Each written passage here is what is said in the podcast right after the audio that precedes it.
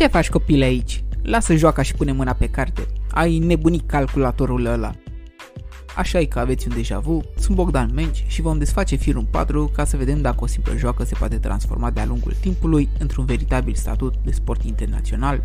Dilema aceasta a apărut odată cu decizia Federației Sporturilor din Suedia să nu accepte evenimentul celor de la Valve pentru a organiza al 10-lea lor turneu pentru jocul Dota 2, dar ca să înțelegem mai bine fenomenul straniu întâmplat luna aceasta, va trebui să ne întoarcem la origini. Istoria jocurilor video a început în anii 70, când Computer Space și Pong au fost primele jocuri de tip arcade lansate pentru lumea întreagă.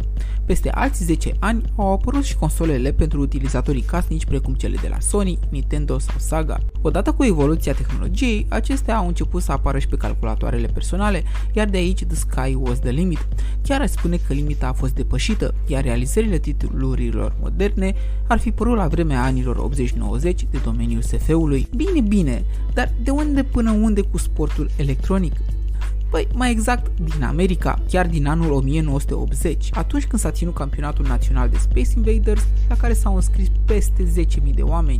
Datorită succesului, mai ales pe partea de încasări din publicitate și marketing, în anii următori, țările dezvoltate tehnologic au început să găzduiască diverse evenimente similare. În istoria recentă putem să ne aducem aminte a anii 2000 chiar de pe melagurile noastre. Aici, sălile de jocuri pe calculator musteaua gameri înfervântați de titluri precum Counter-Strike, FIFA, StarCraft și Quake. Le-am menționat pe acestea pentru că sunt jocuri multiplayer, iar asta însemna că ne puteam întrece în ghibăcie și sălbăticie, atât individual cât și în echipe. Deși aceste săli erau frecventate de tineri, unii dintre ei au transformat joaca într-o pasiune, iar în timp au devenit atât de buni că pasiunea s-a transformat dintr-o simplă joacă dintr-un cafenet într-un job full-time. Jocurile precum Counter-Strike și FIFA au devenit în timp fenomene și au fost printre primele și cele mai longevive când vine vorba de campionate de tip eSports.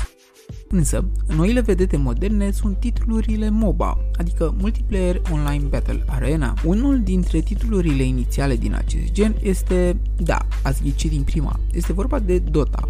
A apărut în 2003 sub forma unui mod mai special creat de comunitatea jucătorilor de Warcraft 3. Mai apoi, în 2013, Dota 2 să-și facă apariția și încerca să țină pasul cu noile apariții precum League of Legends sau mai proaspătul Valorant. Aceste trei titluri au generat evenimente fizice pe arene pline de oameni, unde jocurile s-au ținut pe terenurile virtuale. Dota a început seria campionatelor internaționale din 2010, având în tribune zeci de mii de spectatori, iar mediul online sute de mii de vizionări live. Jocul se desfășoară între două echipe formate din câte 5 eroi cu puteri și abilități diferite pe care cei din spatele tastaturii trebuie să-i controleze în așa fel încât victoria să revină echipei sale. De fiecare dată există o luptă comună în care, la nivelul profesional, mecanicile ce guvernează interacțiunea jucătorilor dau naștere unor strategii ce ar uimi chiar și pe cei mai pricepuți antrenori de fotbal.